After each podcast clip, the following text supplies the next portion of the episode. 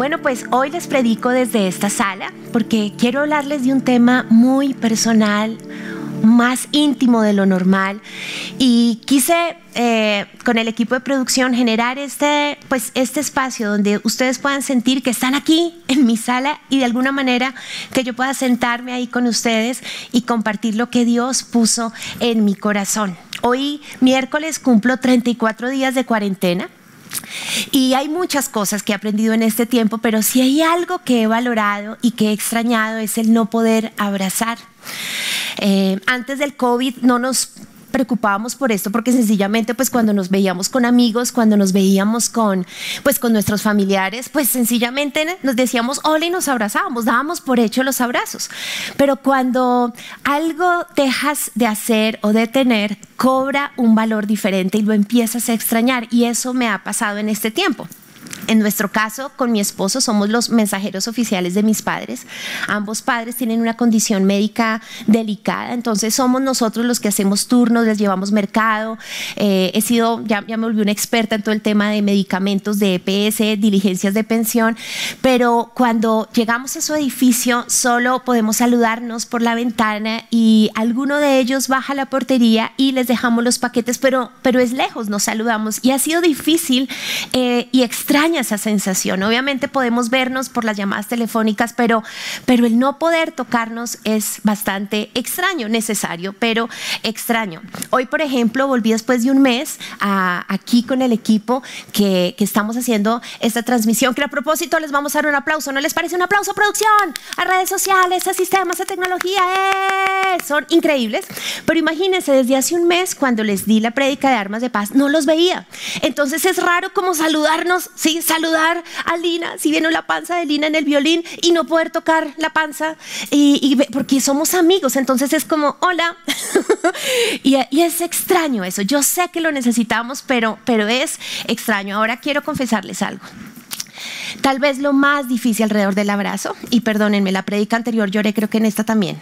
No hay nada que hacer, estoy llorona. Henry me, ha pasado sunción. Henry Pavón, por si acaso. Eh, algo que ha sido particularmente difícil ha sido en mi rol de líder porque casi a diario estoy teniendo eh, consejerías con los líderes de, pues de, la, de la red de universitarios, estoy apoyando algunos casos de los grupos Conexión.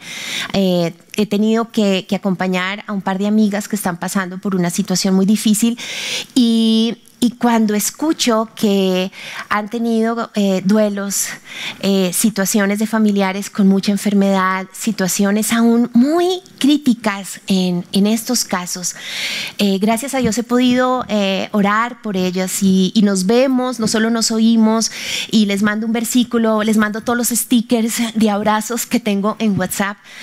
Pero iglesia, qué difícil es cuando alguien en necesidad está llorando al otro lado del teléfono y tú quieres tocarla. ¡Wow! Eso me ha quebrado el alma.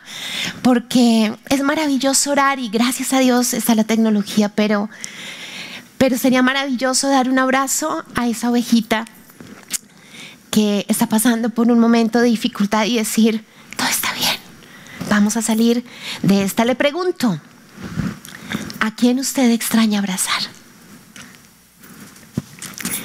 Les pregunto, ¿les ha hecho falta el abrazo de alguien en este tiempo? Les pregunto, ¿han tenido buenos tiempos en casa en su cuarentena?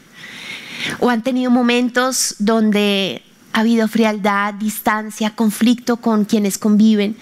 O tal vez tú vives solo y, aunque puedes estar virtualmente conectados con otros, ha sido difícil. ¿Cómo, ¿Cómo les ha ido en esta parte que pareciera que es netamente humana, pero que también afecta nuestra piel, nuestro espíritu? La prédica de hoy se llama Abrázame. Y antes de ir a lo que la Biblia nos dice acerca de este tema, eh, quiero compartirles algo que la ciencia y la medicina ha comprobado por muchos años en muchos estudios acerca de lo importante que es abrazar. Se han hecho estudios sobre el funcionamiento del cerebro mientras las personas se abrazan y se han comprobado varias cosas. Se ha comprobado que se libera una hormona que se llama oxitocina y ayuda a nivelar los niveles de cortisol y adrenalina que se llaman las hormonas del estrés. Cuando nos abrazamos, la oxitocina empieza a producirse de una manera, digamos, mayor y logra traer que esas, esas hormonas locas estresantes logren calmarse trae sosiego, trae tranquilidad. También ha sido increíble ver cómo hidrata la piel, cómo fortalece el sistema inmunológico. También los estudios dicen que desarrolla confianza. En los primeros eh, días y meses los recién nacidos ganan peso, logran eh, equilibrar su respiración, sus funciones cardíacas. De hecho, el plan canguro se basa en todo esto que tiene que ver con la importancia del tacto. En los niños fortalecen los abrazos, su autoestima. Es impresionante porque también se liberan unos neurotransmisores que se llaman eh, la serotonina y la dopamina. Y cuando se libera esto, calman todas eh, como los momentos de ansiedad, genera como una sensación sedante y por eso en momentos de angustia, tanto los niños como los adultos, encontramos una, una mayor tranquilidad, ¿sí? encontramos un refrigerio, algo que es bien importante. Entonces, tanto físicamente como emocionalmente nos ayudan los abrazos.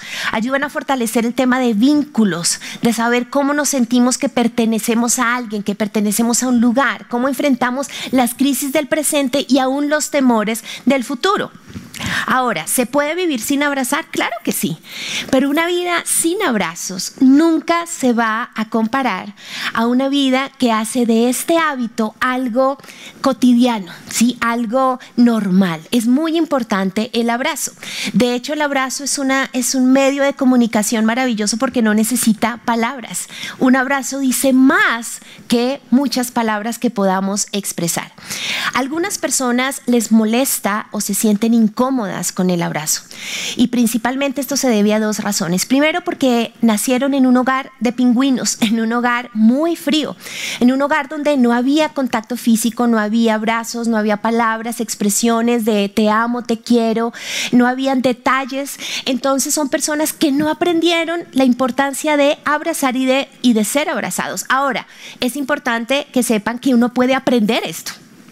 Pero cuando tú vienes con ese faltante, sientes que cuando hay un abrazo se rompe un límite, ¿sí? que te sientes invadido y eso dificulta no solo el tema eh, físico, sino aún el que puedas desarrollar intimidad, y no estoy hablando de algo sexual, sino netamente de un vínculo importante para ti, pero lo puedes aprender a hacer. Ahora, la segunda razón por la cual también eh, muchas personas les incomoda o, o se molestan cuando hay abrazos esto se debe a que vienen recuerdos de malas experiencias. Desafortunadamente, algunos el recuerdo de abrazos son situaciones de melosería de doble intención. Hay recuerdos de abuso sexual o de violaciones incluso que empezaron con abrazos sucios, abrazos y palabras de doble sentido. Eh, recuerdan que tal vez el único momento en el que papá o mamá los abrazaba era cuando estaban ebrios por el alcohol. Entonces, esas marcas también de abuso de manipulación, de, de un entorno de alcoholismo también genera que esto no nos guste. Pero la noticia es que Dios puede sanar estas marcas en nuestro corazón y en nuestro cuerpo, sea por ausencia de abrazos o sea porque las experiencias no, no fueron tan chéveres, no fueron tan, eh, tan, digamos, tan agradables. Pero Dios puede sanar esto. Una de las cosas que necesitamos aprender en esta cuarentena es esta importancia del abrazo. ¿sí? Esto no se nos puede olvidar. Si, pasa esta, crisis, necesitamos valorar el darlo y el recibirlo, sobre todo porque como hijos de Dios necesitamos entender que nuestros brazos Dios los usa para sanar a otros. Sí, que, necesitamos ser eh, instrumentos de amor para la sanidad de muchas personas. Quiero contarles una historia real que ocurrió en Estados Unidos. Fue una noticia viral en esa época, aunque no existía ni siquiera el término viral. Era en 19, fue en 1995 y es la historia de las eh, gemelas Jackson. Estas dos bebés eh, nacieron prematuras, se adelantaron casi, casi 20 semanas antes de la fecha normal de su parto. Se llamaban Carrie y Brady. Y resulta que Braille la menor, em, todas las dos tenían obviamente muchas dificultades, pues por, por el tema de ser prematuras, pero Braille la menor empezó a tener unas crisis de respiración muy profundas y su corazón empezó a fallar y venían tratándola, pero no lograba salir adelante.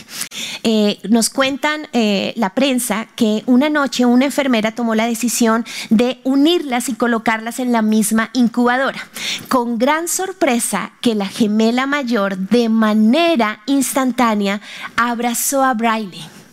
Y quiero mostrarles esta fotografía porque a las pocas horas esta bebé empezó a respirar con una regulación que antes no tenía.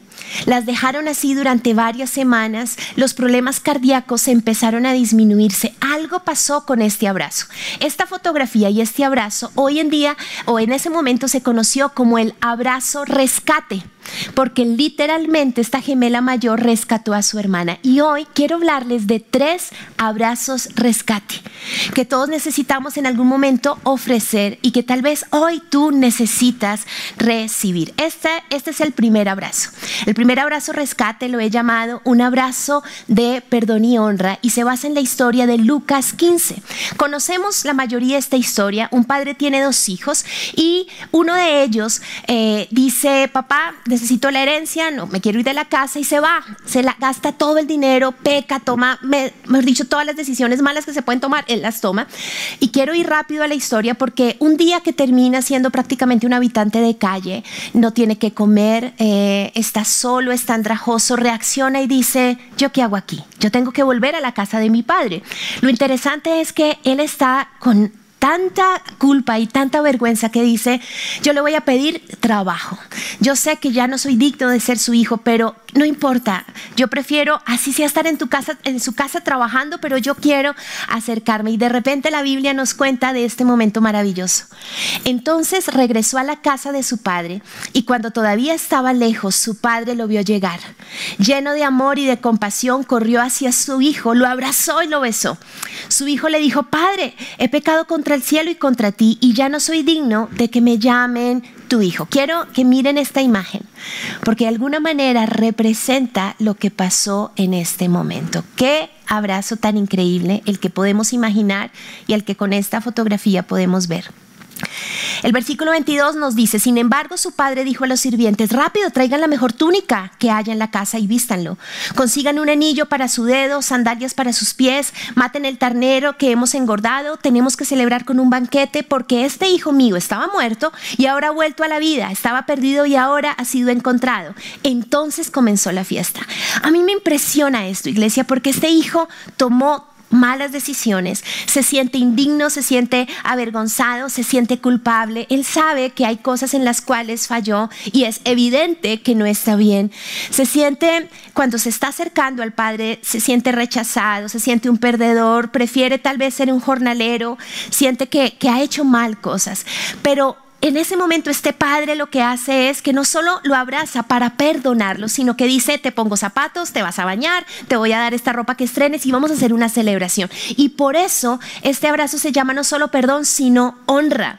Porque cuando Jesús nos narra esta historia, nos está hablando del Padre Dios y nos dice, mi papá, si tú te acercas, no solo perdona las embarradas que has cometido.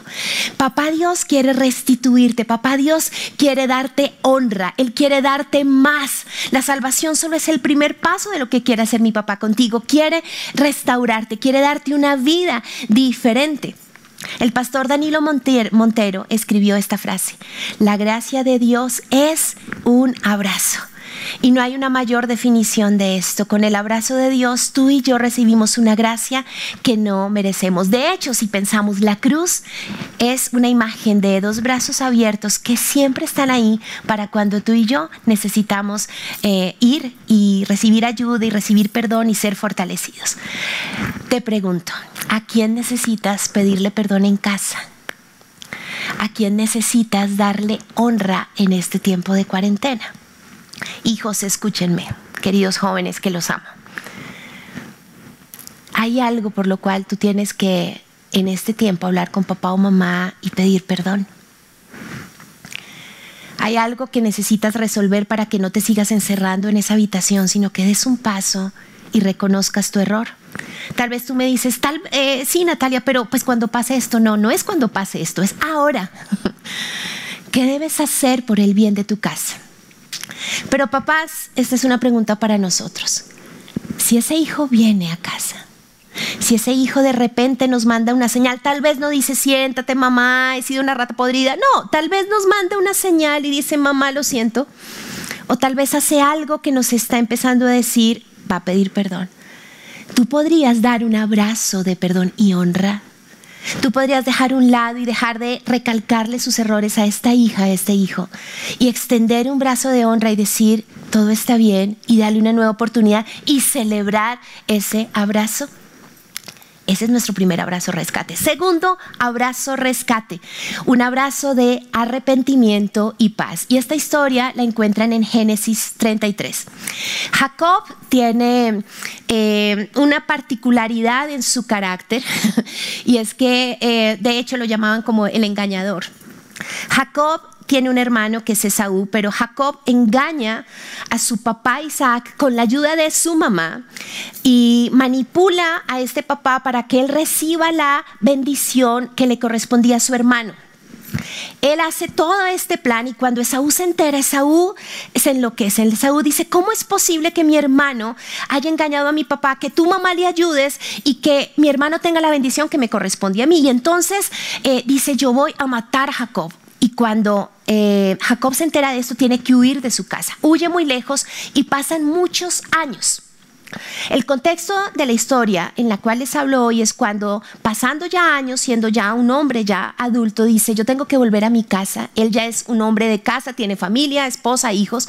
Volvamos a la casa y volvamos a la tierra. Pero él sabe que hay un atorado, él sabe que hay un guardado y que su hermano, así el tiempo ya pasado, lo puede matar. Entonces él prepara, prepara el camino, por decirlo así. Alista una cantidad de, de animales, de regalos y envía unos mensajeros, y es bastante peculiar porque le manda una razón con los mensajeros a, Esaú. Les dice, espero que me trates bien, soy tu siervo. Quiero darte algo como muestra de mi arrepentimiento. Sé que te hice daño y que lo que hice estuvo mal. Eh, y entonces está tratando como de ablandar el terreno diciendo, yo le embarré, pero, pero le mando la razón antes de que me vea, porque tal vez cuando me vea me va a querer dar un puñetazo más o menos.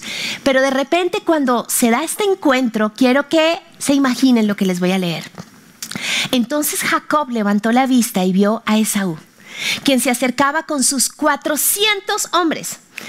Por eso repartió a los niños entre Lea, Raquel y sus dos esposas esclaves. ¿Qué tal el cobarde? Coloca delante las viejas y los niños. Terrible, pero bueno. Colocó en el frente a sus dos esposas esclaves con sus respectivos hijos y dice, y entonces Jacob se adelantó a todos ellos y dice, cuando se aproximó a su hermano, se inclinó hasta el suelo siete veces delante de él. Entonces Esaú corrió a su encuentro y lo abrazó, puso los brazos alrededor de su cuello y lo besó y ambos lloraron. Esaú viene con 400 hombres.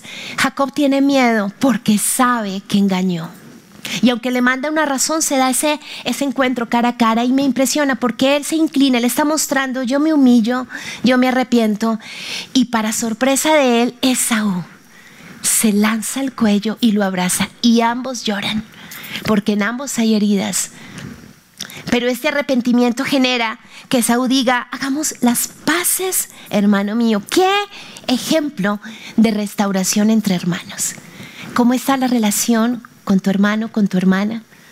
Con esos hermanos con quien vives o con esos hermanos que no están en tu casa, pero que tal vez tú necesitas llamar en este tiempo. Porque este es un ejemplo donde hay arrepentimiento, pero el abrazo se da haciendo las paces. La cuarentena no es lo más difícil que estamos viviendo, iglesia. Eh, es esa incertidumbre, lo que pasa en la economía, lo que puede venir en los próximos meses, que el mismo pastor Andrés nos predicó, viene, viene una temporada de vacas flacas. ¿No sería mejor enfrentar esta crisis unidos y no estar enfrentándolas separados, con conflictos sin resolver de años atrás? ¿No sería mejor hacer las paces en este tiempo? Les pregunto, ¿estarían dispuestos a humillarse como Jacob, inclinarse y buscar la paz? Ahora, ¿tú estarías dispuesto a dar ese abrazo de paz si ese hermano se acerca, tú podrías dar ese abrazo como lo dio Esaú, teniendo todos los argumentos para no darlo, pero Esaú lo da. ¿Dejarías a un lado lo que te hicieron y buscarías la unidad en tu casa? Tercer abrazo, rescate. Lo he llamado un abrazo de gracia y misericordia y está en Génesis 45.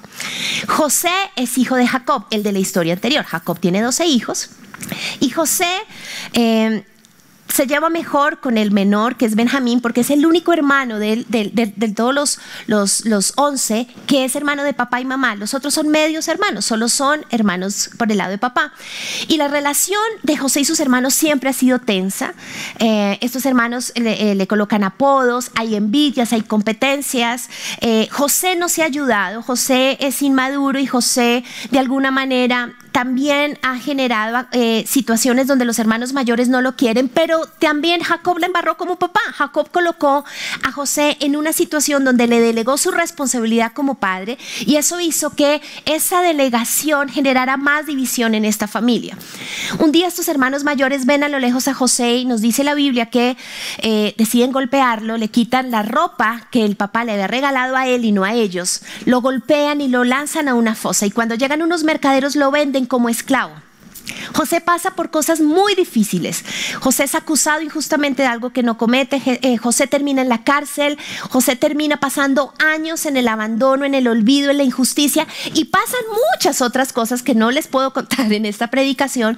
Y termina saliendo de la cárcel y siendo nombrado el segundo al mando del faraón. Es el administrador, el subgerente. Si ustedes quieren saber cómo pasó un muchacho del olvido de ser vendido como esclavo a la cárcel a ser el subgerente de Egipto, a ser el, el segundo al mando, tienen que leer la Biblia desde Génesis 37 en adelante. Hoy no puedo detallar la historia. Pasaron más de 20 años. José ya crece, José se casa, José tiene hijos, ¿sí? Es decir, él ha crecido, él ha estado, él ya, ya, ya es un hombre maduro, pero resulta que en la tierra de sus hermanos hay hambre. Y entonces tienen que viajar de Israel a Egipto a comprar mercado. Pero los hermanos no tienen ni idea que el que vende el mercado, el dueño del chuzo, es José. Y se da un primer encuentro. Los hermanos no reconocen a José, pues José tiene peluca, pestañina, todo lo que se imagina que pasa en Egipto, pero José los reconoce y José no puede. José dice, aquí hay algo que no puedo superar. Y reacciona mal, eh, los acusa de algo para chantajearlos y decir, si ustedes me dicen la verdad, se devuelven a su tierra y me traen a mi hermano menor. Yo quiero ver a, pues no les dice mi hermano menor, pero quiero conocer a su, a su hermano menor.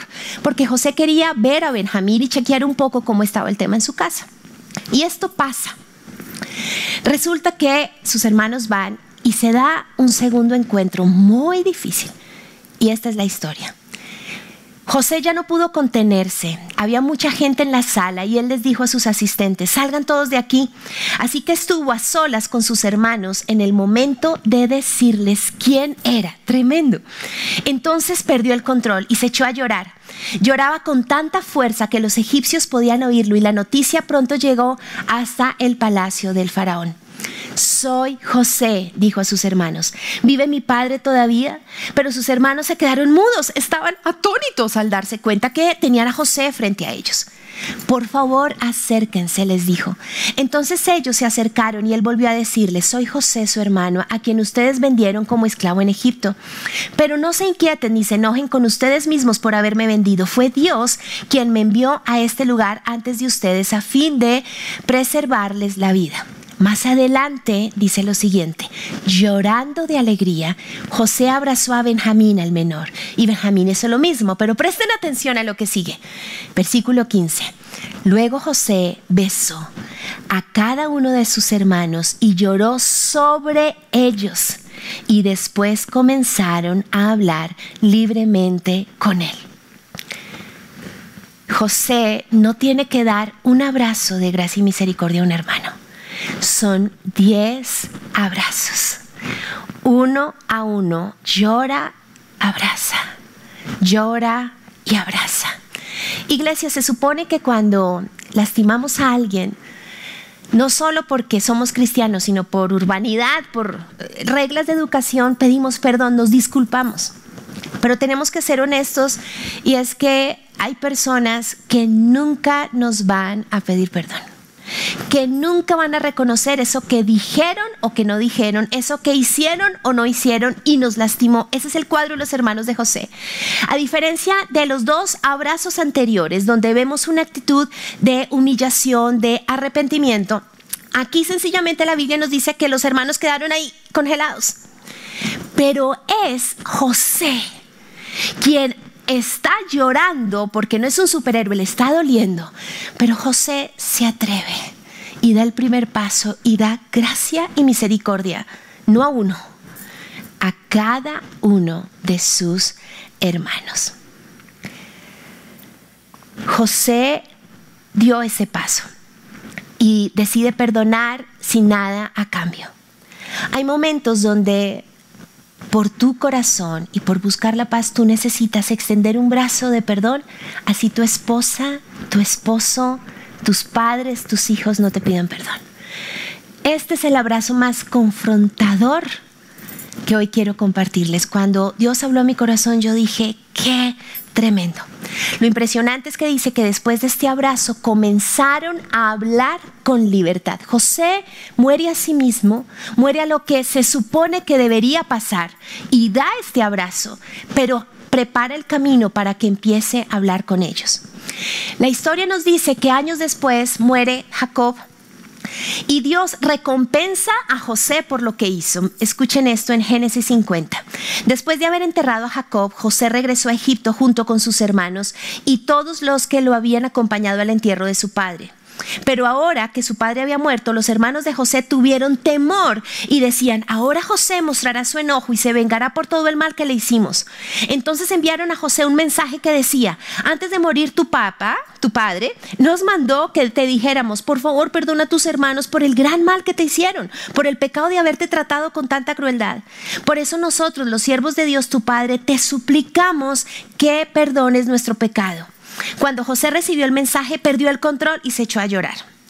Los hermanos no pueden darle la cara a José. Los hermanos, es increíble, le mandan un mensajero que dice, oiga, mi papá le mandó decir que nos perdone, son tenaces, así somos nosotros. O sea, le dicen, mire, mi papá le dejó dicho que pilas, que sí, que nosotros la embarramos, pero que nos trate bien. Lo impresionante es que al final logra decir, reconocemos que te tratamos con crueldad. Llega un momento donde cuando Dios confronta, ese otro reconoce que la embarró. Pero pasó años después. José ahí está entendiendo, no es en mi tiempo, no es a mi manera, es en tu tiempo que el otro genera un cambio. Y entonces, en ese momento, llora José, pero yo creo que ya no son lágrimas de, llanto, de eh, tristeza, ni de rabia, sino de sanidad. Él está diciendo, por fin, yo necesitaba oír esto. Y entonces logra decir algo maravilloso. Entonces sus hermanos llegaron y se arrojaron al suelo delante de José y dijeron, somos tus esclavos. Pero José les respondió, no tengan miedo y no me tengan miedo. ¿Acaso soy Dios para castigarlos? Ustedes se propusieron hacerme mal, pero Dios dispuso todo para bien. Él me puso en este cargo para que yo pudiera salvar la vida de muchas personas. No, no tengan miedo, yo seguiré cuidando de ustedes y de sus hijos. Así que escuchen esto, hablándoles con ternura y bondad, los reconfortó. Llamo este abrazo el abrazo de misericordia y gracia porque es lo que Dios hace con nosotros, iglesia. José no le da a sus hermanos lo que merecen. Eso es extender misericordia. Pero no solo hace eso, sino que cuando dice, yo los voy a cuidar a ustedes y a sus hijos, a su descendencia por los años que vienen, está dándoles algo de más que tampoco merecen. Y esa es la gracia que Dios nos da. Cuando Dios nos abraza, no solo no nos da lo que merecemos, sino que nos da algo que no esperábamos y que solo Él puede dar y es su gracia. Su abrazo hacia nosotros siempre será de misericordia y gracia. Estos tres abrazos, perdón y honra, arrepentimiento y paz, gracia y misericordia, necesitamos ponerlo en práctica en nuestra cuarentena. Piensen esto, lo más duro en, Italia, en España, en esas cifras escandalosas, no solo es que no han podido estar en el lecho de enfermedad de sus familiares, sino que cuando mueren algunos no se han podido despedir. En las últimas, en las últimas semanas lo han hecho porque una ONG se inventó el eh, poder llevarles iPads y que haya un contacto con los familiares, pero los primeros miles de fallecidos, eh, las personas murieron y no dijeron el último adiós. Yo sé que todo va a estar bien, pero quiero que piense, tenemos que llegar a ese límite. No valdría la pena ya resolver ese conflicto en casa. Tal vez necesitas hacer una llamada, pero empezar a hacerlo y no esperar a no poder decir un último, un último adiós. ¿Qué pasaría si tú sabes que con tu esposa, con tu esposo, con ese hijo, con tu papá, te quedan pocos días, que en cualquier momento se puede ir? ¿No aprovecharías los últimos instantes para estar con esa persona? ¿Para disfrutar el tiempo? Ahora, algunos de ustedes, y aquí voy a llorar, no tienen a nadie. He conocido varios casos de esos en este mes. Literalmente no hay nadie. Tú necesitas escuchar esto. Dios abraza. Dios quiere abrazarte. Nuestro Dios es un Dios que abraza. Deuteronomio 33, 27 dice, el Dios eterno es tu refugio y sus brazos te sostienen. Quiero que por un segundo cierres tus ojos allí, en tu habitación, en tu sala, en tu estudio, donde estás en este momento escuchando la predicación y repitas después de mí. El Dios eterno es mi refugio y sus brazos eternos me sostienen. Quiero que sepas que esta es una verdad que necesitas leer, escribir, pintar, cantar, confesar, orar, creer. Tú necesitas creer que los brazos del Dios eterno te abrazan y te sostienen. Mi oración es que hoy tú y yo podamos sentir el abrazo que estamos necesitando. Que no importa si estás solo o que estando con otros en tu casa es como si estuvieras solo porque no hay contacto. Que de manera sobrenatural tú puedas creer que el Señor entra en este momento está delante tuyo y te abraza. Y ese abrazo te da paz, te sana, te quita lo que te duele. Sean tus huesos, sea tu corazón. Que tú sientas que el abrazo te está sosteniendo. Hoy es un día para de corazón volver a Dios y sentir su abrazo. Juan 12:38 dice, ¿quién ha creído nuestro mensaje? ¿A quién ha revelado el Señor su brazo poderoso? ¡Wow! Dios anhela revelarte su abrazo, su brazo fuerte. Quiero orar por ti, quiero orar por ustedes como familia. No importa si eres un niño, un joven, un abuelo, un adulto mayor, no importa si estás sano o si estás en, un lecho de enfermedad, hoy puedes estar pegadito. Hoy Dios extiende perdón, paz, gracia y misericordia. Y nunca Dios, como dice Juan 6:37, te va a rechazar. Cierra tus ojos allí. Y Señor, yo te doy gracias porque tú no eres un Dios lejano, frío, distante, silencioso. Todo lo contrario, tú eres un Dios vivo, un Dios que siente, un Dios cercano, un Dios que abraza. Espíritu Santo, yo te pido que en este momento tú soples aliento de vida en cada lugar donde nos están oyendo y que tú reveles el abrazo del Padre a cada persona que nos está viendo y escuchando. Señor, yo te pido que toda marca sucia de los abrazos sea quitada en este momento. Todo abrazo que llevó a un abuso, a un manoseo, todo recuerdo de que el abrazar es abuso, es manipulación, es alcohol. Yo te pido que se ha quitado todo olor aún. Que estas personas recuerdan de abrazos sucios sexuales. Yo te pido que se ha quitado toda marca en su piel. En el nombre de Jesús y que todo espíritu de abuso que tocó y que generó esa marca sea ahora desprendido en el nombre poderoso de Jesús. Pero también te pido, Señor, que toda marca puesta en nosotros, porque nadie nos abrazó, porque crecimos en una familia tal vez fría, donde no habían palabras, no había contacto, no había besos, no había cosquillas. Yo te pido, Señor, que en este momento esa piel que quedó congelada, que quedó fría, que se siente incómoda porque no sabe cómo tocar o ser tocado de manera sana, ahora mismo tú pongas ese abrazo que sana esa caricia.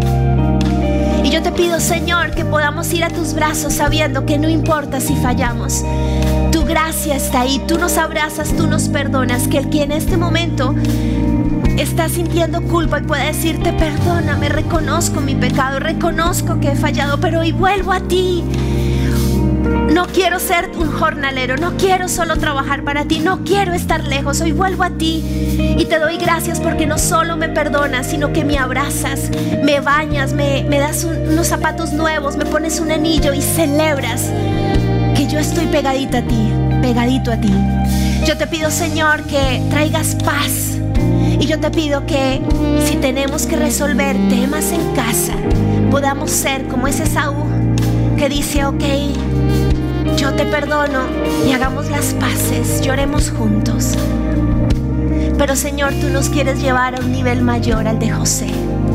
Que aun si el otro no nos pide perdón, como primera instancia tú extiendes misericordia y gracia. Y yo te pido que hoy podamos ir a ti fuente de abrazos, fuente de gracia y misericordia. Y que así como tú nos buscas, hoy podamos dar el primer paso de paz.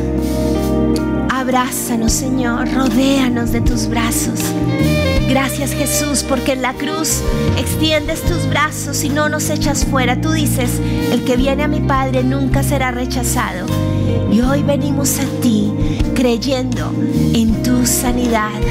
Gracias porque tú no solo tocas el cuerpo como lo vimos hace unas semanas para sanar la enfermedad, sino que hoy en tus brazos tú tocas nuestra alma, nuestros recuerdos, nuestra piel. Hoy yo reprendo todo espíritu de suicidio, de depresión, de soledad, de abandono que ha visitado cada persona.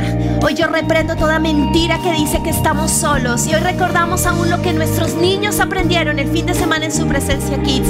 Tú piensas en nosotros, tú estás con nosotros, tú cuidas de nosotros, nunca estamos solos.